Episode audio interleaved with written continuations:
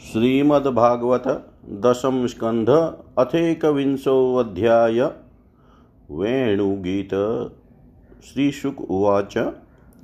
इत्थं शरतस्वच्छज्जलं पद्माकरसुगन्धिना, न्यविशदवायुना वातं स गोपालकोऽच्युत कुसुमितवनराजी सुस्मिभृङ्ग द्विजकुलगुष्टसरसरिन्महिध्रम् मधुपतिरवगाह्य चारयणगा सह पशुपालबलश्च कुजवेणुं तद्व्रजस्त्रिय आश्रित्य वेणुगीतं स्मरोदयं काचित् परोक्षं कृष्णस्य स्वसखिभ्योऽनवर्णयम् तद्वर्णाय तद्वर्णयितुमारब्धाः स्मरन्त्यः कृष्णचेष्टितम्। नाशकन् स्मरवेगेन विक्षिप्तमनसो नृप भ्रार्यं पीडं नटवरवपु कर्णयो कर्णिकारं बिभ्रदवासकनककपिशं वैजयन्ती च मालाम् रन्ध्रान् वेणोरधरशुद्धया पुरयन् गोपवृन्दैर्वृन्दारण्यं स्वपदरमणं प्राविशदगीतकीर्तिः। इति वेणुरवं राजन् सर्वभूतमनोहरं। श्रुत्वा व्रजस्त्रिय सर्वा वर्णयन्त्योऽभिरेद्भिरे गोप्यौचु अक्षणवतां फलमिदं न परं विदाम सख्य पशुननु विवेशयतोर्व्यस्यै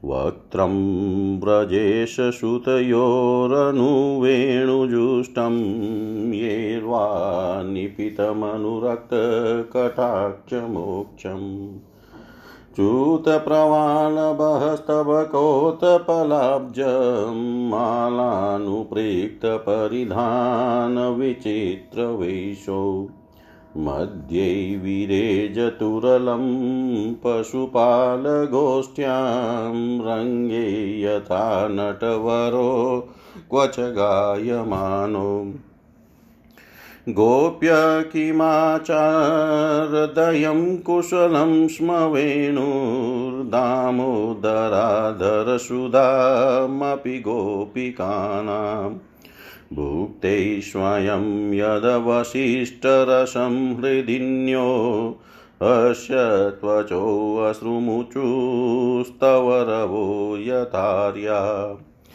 वृन्दावनं सखि भुवो वितनोति कीर्तिं यददेवकीसुतपदाम्बुजलब्धलक्ष्मी। गोविन्दवेणुमनुमतमयूरनृत्यं प्रेक्ष्यादृशानवपरतान्यसमस्तसत्त्वम् धन्याश्ममुडमतयोऽपि हरिण्येतायानन्दनन्दनमुपात विचित्रवेशम् आकर्ण्यं वेणुरणितं सह कृष्णसारा पूजां ददुविरचितां प्रणयावलोके। कृष्णं निरीक्षय वनितोतसवरूपशीलं श्रुत्वा च तत्तक्वणीतवेणुविचित्रगीतं देव्यो विमानगतय स्मरनुन्नसारा भ्रश्यत प्रसूनकबरा मुहु मुमुविनिव्य गावश्च कृष्णमुखनिर्गतवेणुगीत पीयूषमुतभितकर्णपुटे पिबन्त्य सावास्तनपयकवलाश्मतस्तु गोविन्दमात्मनीदृशा श्रुकलास्पशन्त्य प्रायो बताम्बविहगामुनयो वनेऽस्मिन् कृष्णेक्षितं तदुदितं कलवेणुगीतम् आरुह्य ये द्रुमभुजान् रुचिप्रवालान् शृण्वन्त्यमिलितदृशो विगतान्यवाच। नद्यस्तदा तदुपधार्य मुकुन्दगीतम् आवतलक्षितमनो भवभग्नवेगा। आलिङ्गनस्तगितमुभिभुजै मुरारेर्गृह्णन्ति पादयुगलं कमलोपहार। दृष्ट्वा तपे व्रजपशुन सह रामगोपैः सञ्चारयन्तमनुवेणुमुदिरयन्तम् प्रेम प्रवृद्ध उदितः कुसुमावलिभिः सख्युव्यधातस्ववपुषाम्बुदातपत्रम् पूर्णा पुलिन्द्य उरुगाय पदाब्जराग श्रीकुङ्कुमेन दयितास्तनमण्डितेन तदशनस्मरुजस्त्रीणरुषितेण लिम्पन्त्याननकुचेषु जहुस्तदाधिम् हन्ताय रम हन्तायमद्रिरबलारिदासवर्यो यद रामकृष्णचरणस्पर्शप्रमोद। मानं तनोति सह गो गणयोस्तर्योर्यत पानीयसूयवशकन्दरकन्दमूलै। गागोपेकरनुवन नयतोरुदार वेणुस्वने कलपदेस्तनुभृत्सु सख्य अस्पन्दनं गतिमतां पुलकस्तरूणां निर्योगपाशकृतलक्षणयो विचित्रम् एवं विधा भगवतो या वृन्दावनचारिण वर्णयन्त्यो मिथो गोप्य क्रीडास्तन्मयतां ययु वर्णयन्त्यो मिथो गोप्य क्रीडास्तन्मयतां ययु श्री सुखदेव जी कहते हैं परीक्षित शरद ऋतु के कारण वह वन बड़ा सुंदर हो रहा था। जल निर्मल था और जलाशयों में खिले हुए कमलों की सुगंध से शनकर वायु मंद मंद चल रही थी। भगवान श्री कृष्ण ने गौवों और ग्वाल बालों के साथ उस वन में प्रवेश किया। सुंदर सुंदर पुष्पों से परिपूर्ण हरी हरी वृक्ष पंक्तियों में मतवाले भौरे स्थान स्थान पर गुनगुना रहे थे और तरह तरह के पक्षी झुंड के झुंड अलग अलग कलरव कर रहे थे। जिससे उस वन के सरोवर, नदियाँ और पर्वत सब के सब गूंजते रहते थे। मधुपति श्री कृष्ण ने बलराम जी और ग्वाल बालों के साथ उसके भीतर घुसकर गौवों को चराते हुए अपनी बांसुरी पर बड़ी मधुर तान छेड़ी। श्री कृष्ण की वह वंशी ध्वनि भगवान के प्रति प्रेम भाव को उनके मिलन की आकांक्षा जगाने वाली थी। उसे सुनकर गोपियों का हृदय प्रेम से परिपूर्ण हो गया। वे एकांत में अपनी सखियों से उनके रूप, गुण और वंशी ध्वनि के प्रभाव का वर्णन करने लगी। व्रज की गोपियों ने वंशी ध्वनि का माधुर्य आपस में वर्णन करना चाहा तो अवश्य, परंतु वंशी का स्मरण होते ही उन्हें श्री कृष्ण की मधुर चेष्टाओं की प्रेम पूर्ण चितवन भवों के इशारे और मधुर मुस्कान आदि की याद हो आई। उनकी भगवान से मिलने की आकांक्षा और भी बढ़ गई। उनका मन हाथ से निकल गया। वे मन ही मन वहाँ पहुँच गई जहाँ श्री कृष्ण थे। अब उनकी वाणी बोले कैसे? वे उसके वर्णन में असमर्थ हो गई। वे मन ही मन देखने लगे कि श्री कृष्ण ग्वाल बालों के साथ वृंदावन में प्रवेश कर रहे हैं। उनके सिर पर मयूर पीछ है। और कानों पर कनेर के पीले पीले पुष्प शरीर पर सुनहला पिताम्बर और गले में पाँच प्रकार के सुगंधित पुष्पों की बनी जयंती माला, है? रंगमंच पर अभिनय करते हुए श्रेष्ठ नट का सा क्या ही सुंदर वेश है। बांसुरी के छिद्रों को वे अपने अधरा अधरामृत से भर रहे हैं। उनके पीछे पीछे ग्वाल बाल उनकी लोक पावन कीर्ति का गान कर रहे हैं। इस प्रकार वैकुंठ से भी श्रेष्ठ वह वृंदावन धाम उनके चरण चिन्हों से और भी रमणीय बन गया है। परीक्षित यह वंशी ध्वनि जड़ चेतन समस्त भूतों का मन चुरा लेती है। गोपियों ने उसे सुना और सुनकर उसका वर्णन करने लगी। वर्णन करते करते वे तन्मय हो गई और श्री कृष्ण को पाकर आलिंगन करने लगी। गोपियाँ आपस में बातचीत करने लगी। अरे सखी, हमने तो आँख वालों के जीवन की और उनकी आँखों की बस यही इतनी ही सफलता समझी है। और तो हमें कुछ मालूम ही नहीं है, वह कौन सा लाभ है? वह यही है कि जब श्याम सुंदर श्री कृष्ण और गौर सुंदर बलराम ग्वाल बालों के साथ गायों को हाँक कर वन में ले जा रहे हो या लौटा कर व्रज में ला रहे हो?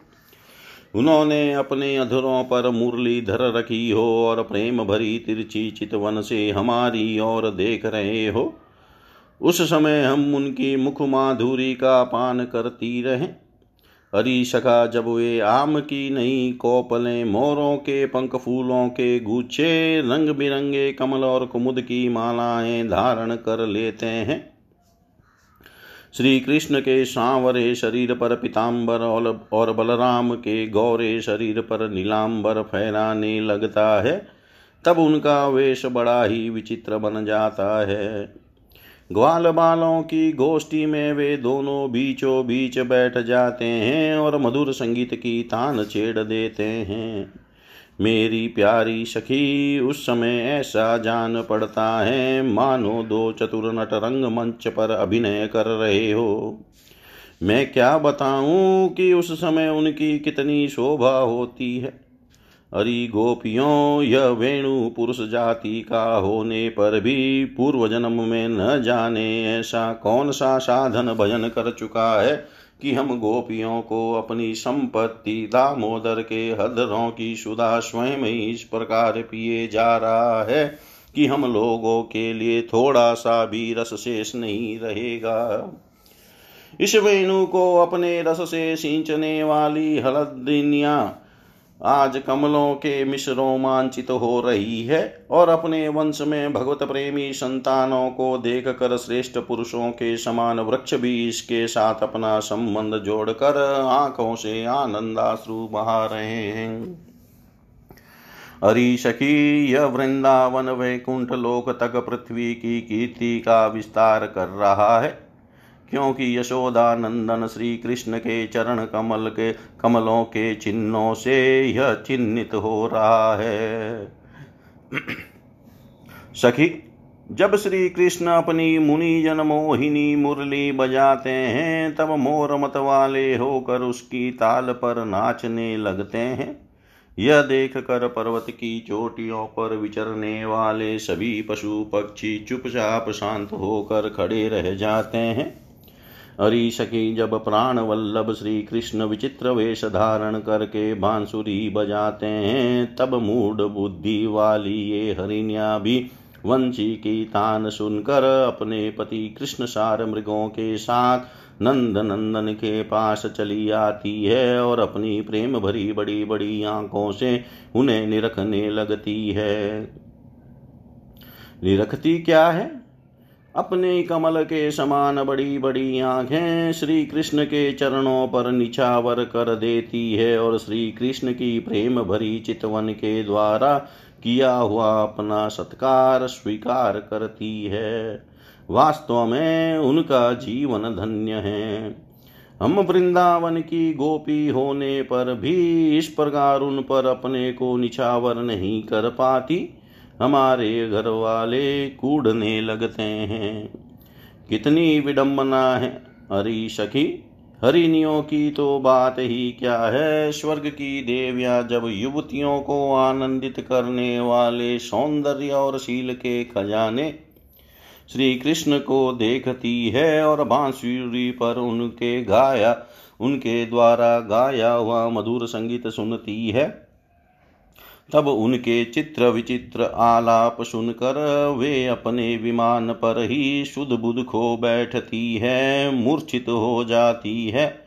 यह कैसे मालूम हुआ? सखी, सुनो तो।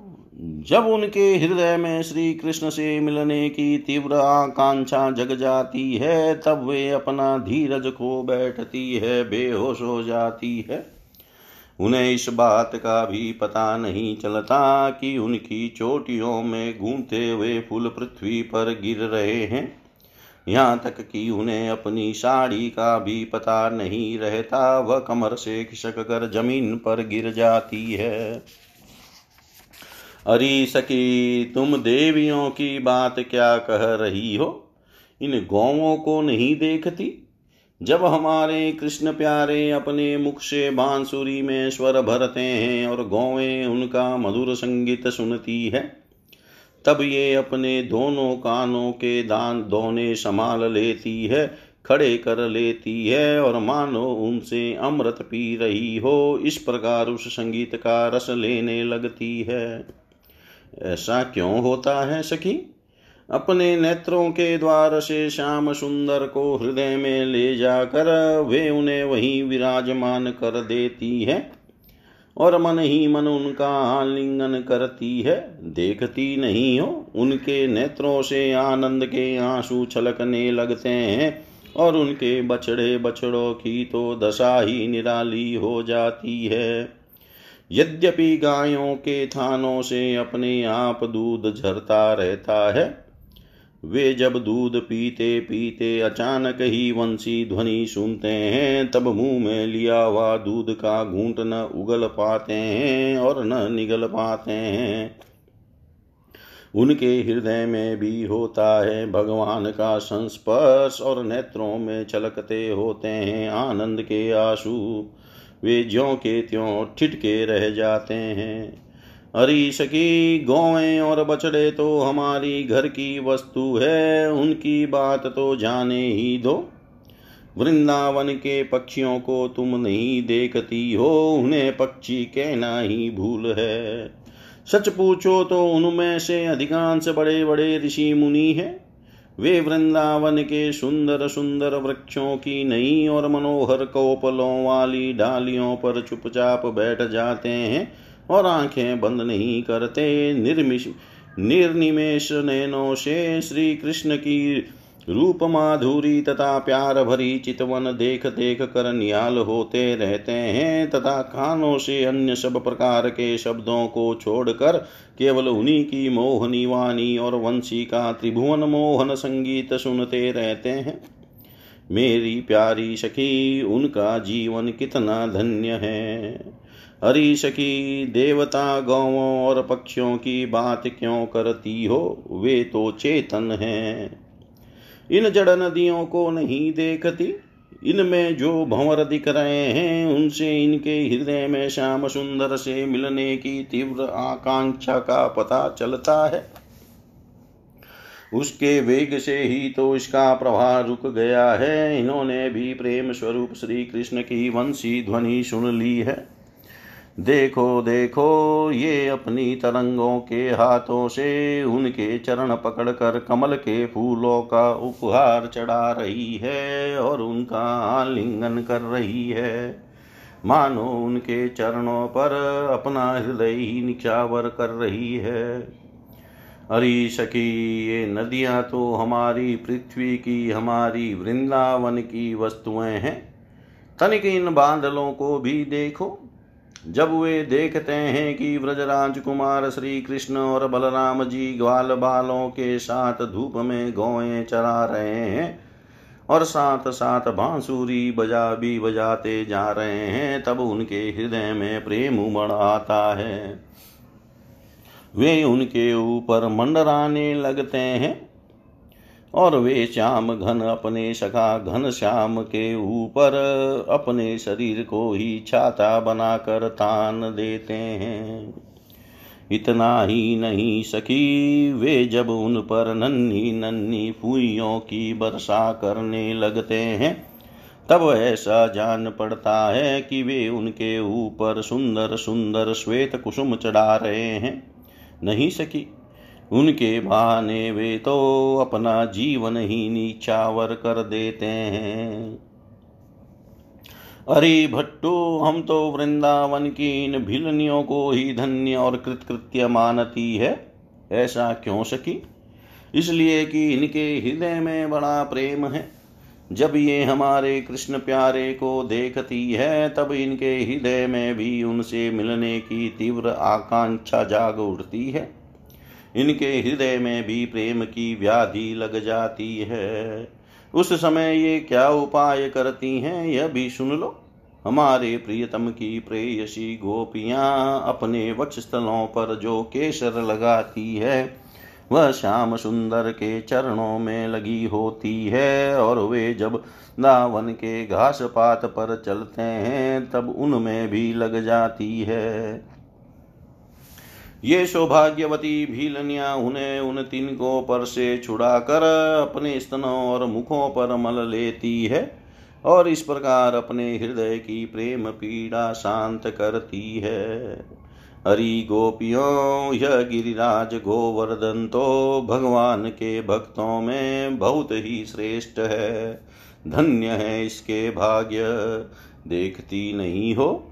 हमारे प्राण वल्लभ श्री कृष्ण और नयनाभिराम बलराम के चरण कमलों का स्पर्श प्राप्त करके यह कितना आनंदित रहता है। इसके भाग्य की सराहना कौन करे? यह तो उन दोनों का ग्वाल बालों और गौवों का बड़ा ही सत्कार करता है। स्नान पान के लिए झरनों का जल देता है गौ के लिए सुंदर हरी हरी घास प्रस्तुत करता है। विश्राम करने के लिए कंदराएँ और खाने के लिए कंद मूल फल देता है, वास्तव में यह धन्य है। हरी शकीन सांवरे गोरे किशोरों की तो गति ही निराली है।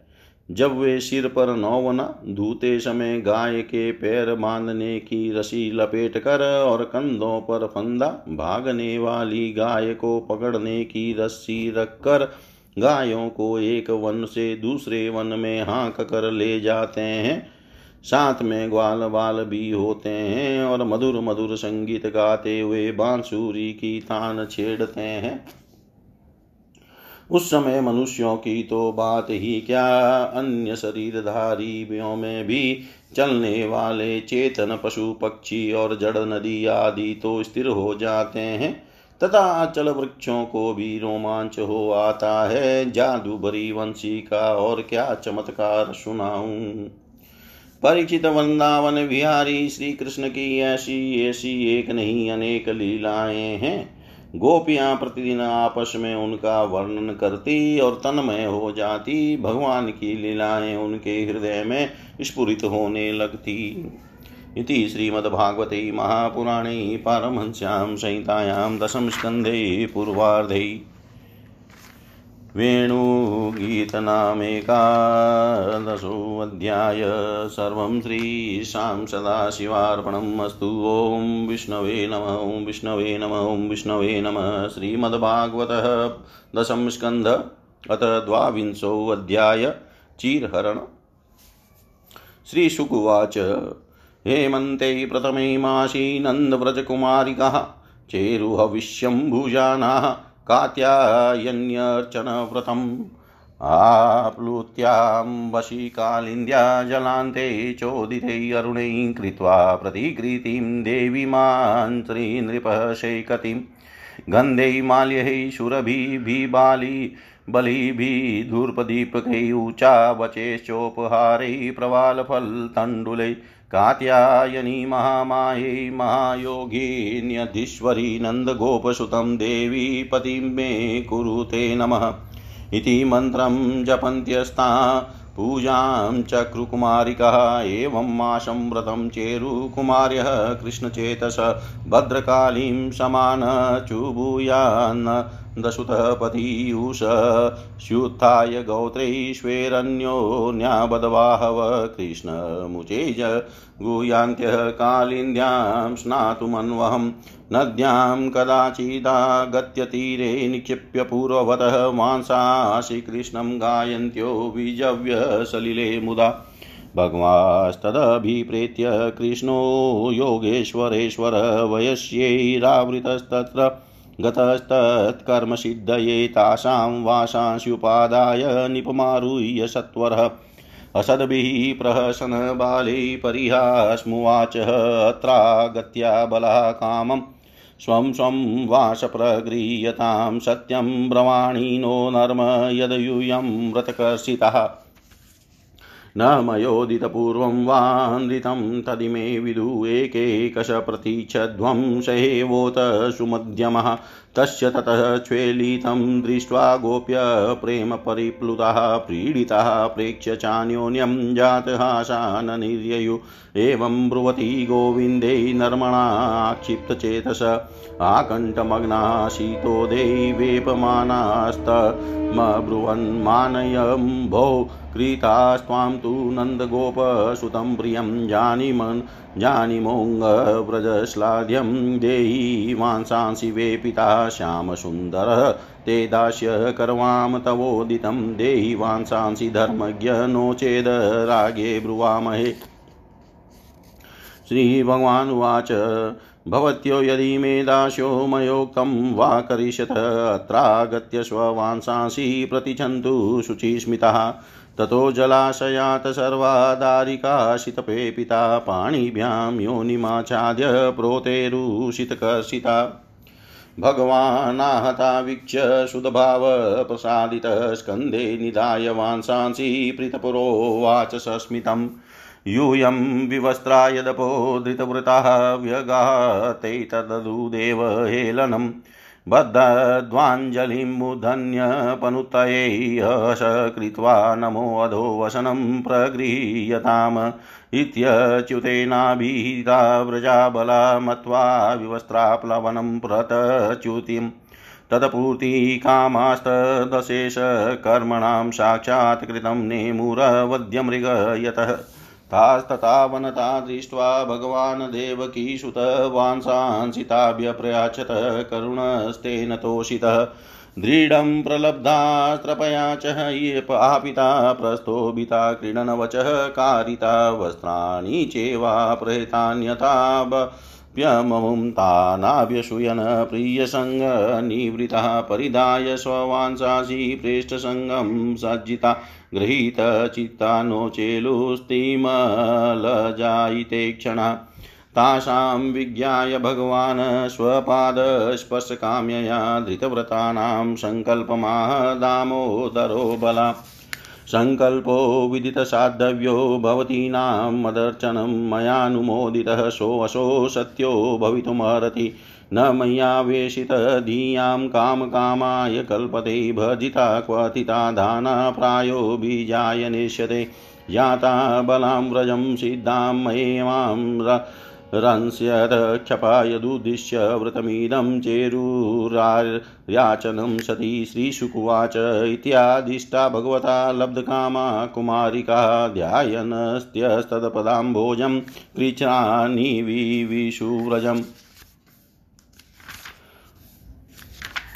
अथ गोपैः परिवृतो भगवान् देवकीसुतः वृन्दावनाद्गतो दूरं चारयन् घासाग्रज निदाघा कातपै तिग्मयि छायाभिश्वाभिरात्मन आतपत्राय इतान् वीक्ष्य द्रुमानाः व्रजोकश। हे स्तोककृष्ण, हे अंशो, श्रीदामन् सुबलार्जुन, विशालसभ्यतेजस्विन, देवप्रस्थवरुतप, पश्ये पश्यते तान् महाभागान् परातैकान्तजीवितान् वातवर्षातप इमान् सन्तो वारयन्ति न। अहो येषां वरं जन्म सर्वप्राण्युपजीवनं सुजन। चेव येषां वै विमुखा यान्ति नातिन पत्रपुष्पफलच्छाया मूलवल्कल्दारुभिः गन्धनीर्यासभस्मास्थितोक्मयि कामान् वितन्वते एतावजन्म साफल्यं देहिनामिह देहिषु प्राणैरतिर्धिया वाचा श्रेय एवाचरेत् सदा। इति प्रवालस्तबकफलपुष्पदलोत्करे तरुणां नम्रशाखानां मध्येन यमुनां गतः तत्र गापाययित्वापसम्मुष्टा सुमृष्टा, शीतला, शिवा। ततो नृपः स्वयं गोपः, कामं स्वादुपपुर्जलं तस्या उपवने कामं चारयन्त, पशुनृपः कृष्णरामावुपागम्य क्षुदाता इदमब्रुवन् कृष्ण।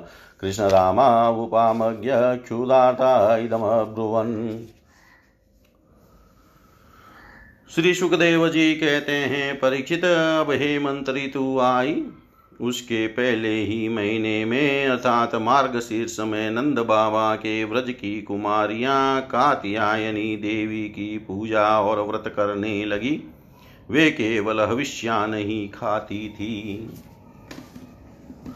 राजन वे कुमारी कन्याएँ पूर्व दिशा का क्षितिज लाल होते होते यमुना जल में स्नान कर लेती।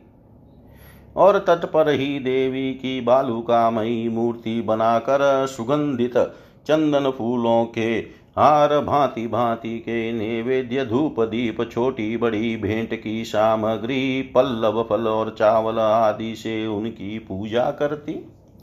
साथ ही हे कात्यायनी, हे महामाहे हे महायोगिनी हे सबकी एकमात्र स्वामिनी, आप नंद नंदन श्री कृष्ण को हमारा पति बना दीजिए।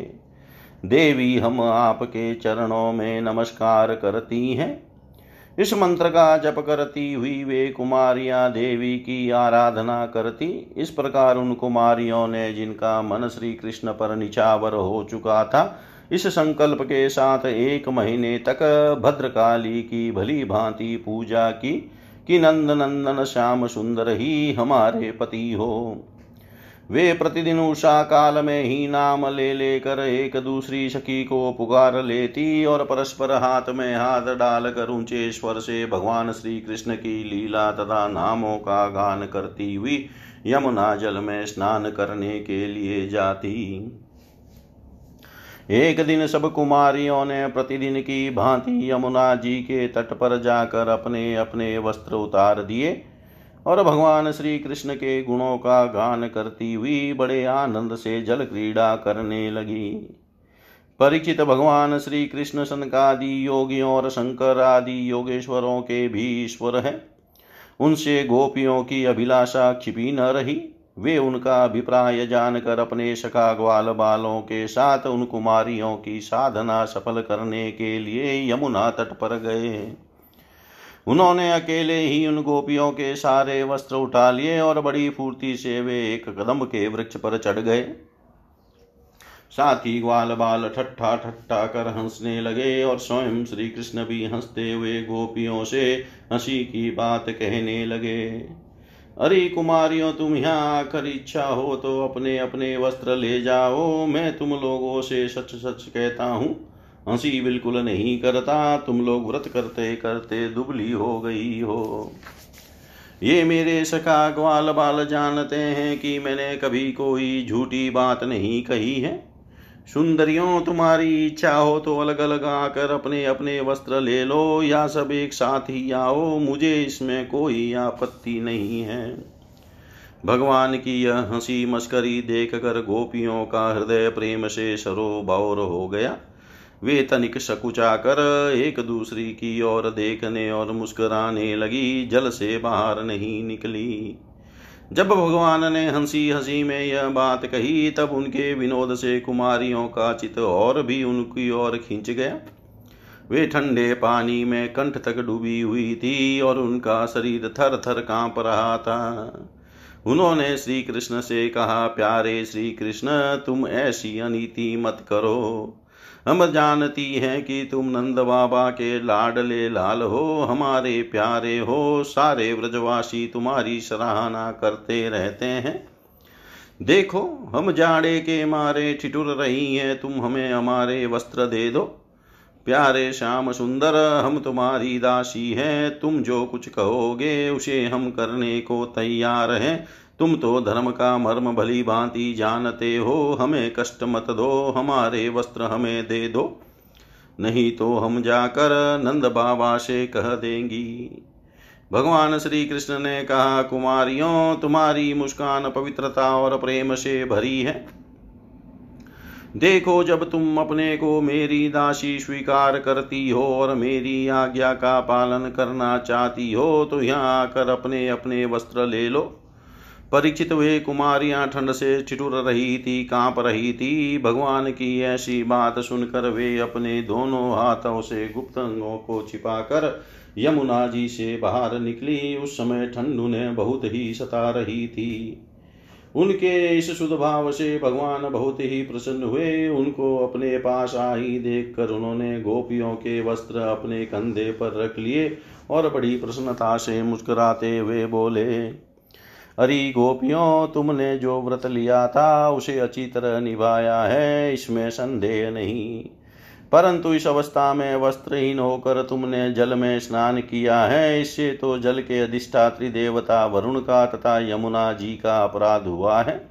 अतः अब इस दोष की शांति के लिए तुम अपने हाथ जोड़कर सिर से लगाओ और उन्हें झुककर प्रणाम करो, तदंतर अपने अपने वस्त्र ले जाओ। भगवान श्री कृष्ण की बात सुनकर उन व्रज कुमारियों ने ऐसा ही समझा कि वास्तव में वस्त्रहीन होकर स्नान करने से हमारे व्रत में त्रुटि आ गई। अतः उसकी निर्विघ्न पूर्ति के लिए उन्होंने समस्त कर्मों के साक्षी श्री कृष्ण को नमस्कार किया, क्योंकि उन्हें नमस्कार करने से ही सारी त्रुटियों और अपराधों का मार्जन हो जाता है। जब यशोदानंदन भगवान श्री कृष्ण ने देखा कि सबकी सब कुमारियाँ मेरी आज्ञा के अनुसार प्रणाम कर रही है, तब वे बहुत ही प्रसन्न हुए। उनके हृदय में करुणा उमड़ आई और उन्होंने उनके वस्त्र दे दिए। प्रिय परिचित श्री कृष्ण ने कुमारियों से छल भरी बातें की, उनका लाज संकोच छुड़ाया। हँसी की और उन्हें कठपुतलियों के समान नचाया, यहाँ तक कि उनके वस्त्र तक हर लिए। फिर भी वे उनसे रुष्ट नहीं हुई, उनकी इन चेष्टाओं को दोष नहीं माना, बल्कि अपने प्रियतम के संग से वे और भी प्रसन्न हुई। परिचित गोपियों ने अपने अपने वस्त्र पहन लिए, परंतु श्री कृष्ण ने उनके चित्त को इस प्रकार अपने वश में कर रखा था कि वे वहाँ से एक पग भी न चल सकी। अपने प्रियतम के समागम के लिए सज कर वे उन्हीं की और लजीली चितवन से निहारती रही। भगवान श्री कृष्ण ने देखा कि उन कुमारियों ने उनके चरण कमलों के स्पर्श की कामना से ही व्रत धारण किया है और उनके जीवन का यही एकमात्र संकल्प है। तब गोपियों के प्रेम के अधीन होकर उखल तक बंध जाने वाले भगवान ने उनसे कहा, मेरी परम प्रेयसी कुमारियों मैं तुम्हारा यह संकल्प जानता हूँ कि तुम मेरी पूजा करना चाहती हो। मैं तुम्हारी सभिलाषा का अनुमोदन करता हूँ। तुम्हारा यह संकल्प सत्य होगा। तुम मेरी पूजा कर सकोगी। जिन्होंने अपना मन और प्राण मुझे समर्पित कर रखा है, उनकी कामनाएँ उन्हें सांसारिक भोगों की और ले जाने में समर्थ नहीं होती। ठीक वैसे ही जैसे भुने या उबाले वे बीज फिर अंकुर के रूप में उगने के योग्य नहीं रह जाते। इसलिए कुमारियों अब तुम अपने अपने घर लौटा जाओ। तुम्हारी साधना सिद्ध हो गई है। तुम आने वाली शरद ऋतु की रात्रियों में मेरे साथ विहार करोगी सतियों। इसी उद्देश्य से तुम तो तुम लोगों ने यह व्रत और कात्यायनी देवी की पूजा की थी। श्री सुखदेव जी कहते हैं, परिचित भगवान की यह आज्ञा पाकर वे कुमारियाँ भगवान श्री कृष्ण के चरण कमलों का ध्यान करती हुई जाने की इच्छा न होने पर भी बड़े कष्ट से व्रज में गई। अब उनकी सारी कामनाएँ पूर्ण हो चुकी थी। प्रिय परीक्षित एक दिन भगवान श्री कृष्ण बलराम जी और ग्वाल बालों के साथ गौएँ चराते हुए वृंदावन से दूर निकल आए।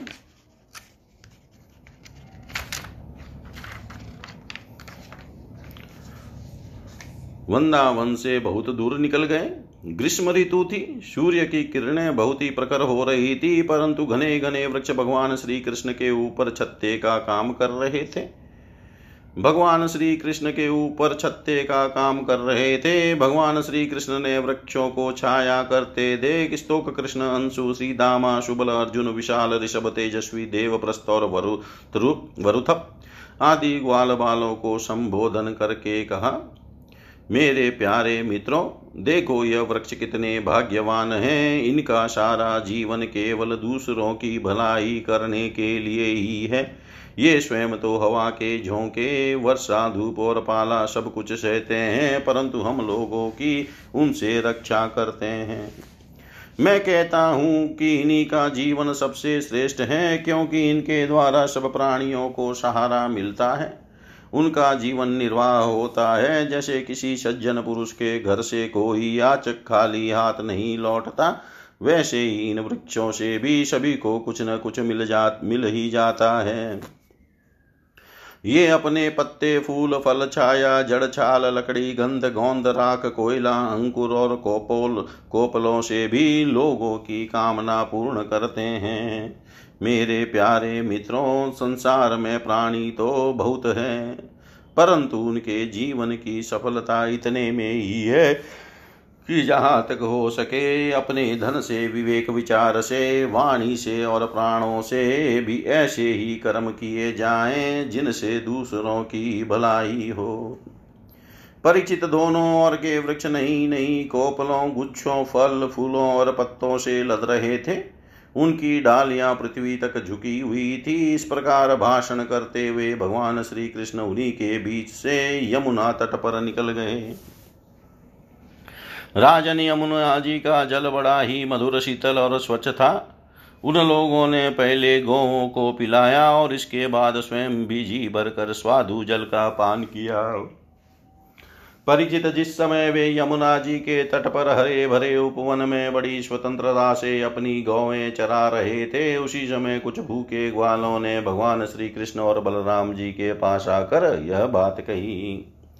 इति श्रीमद्भागवते महापुराणे पारमहंस्यां संहितायां पूर्वादे गोपी वस्त्रापहारो नाम द्वाविंशोऽध्याय सर्वं श्रीशां सदाशिवार्पणम् ॐ विष्णवे नमः। विष्णवे नमः। ॐ विष्णवे नमः।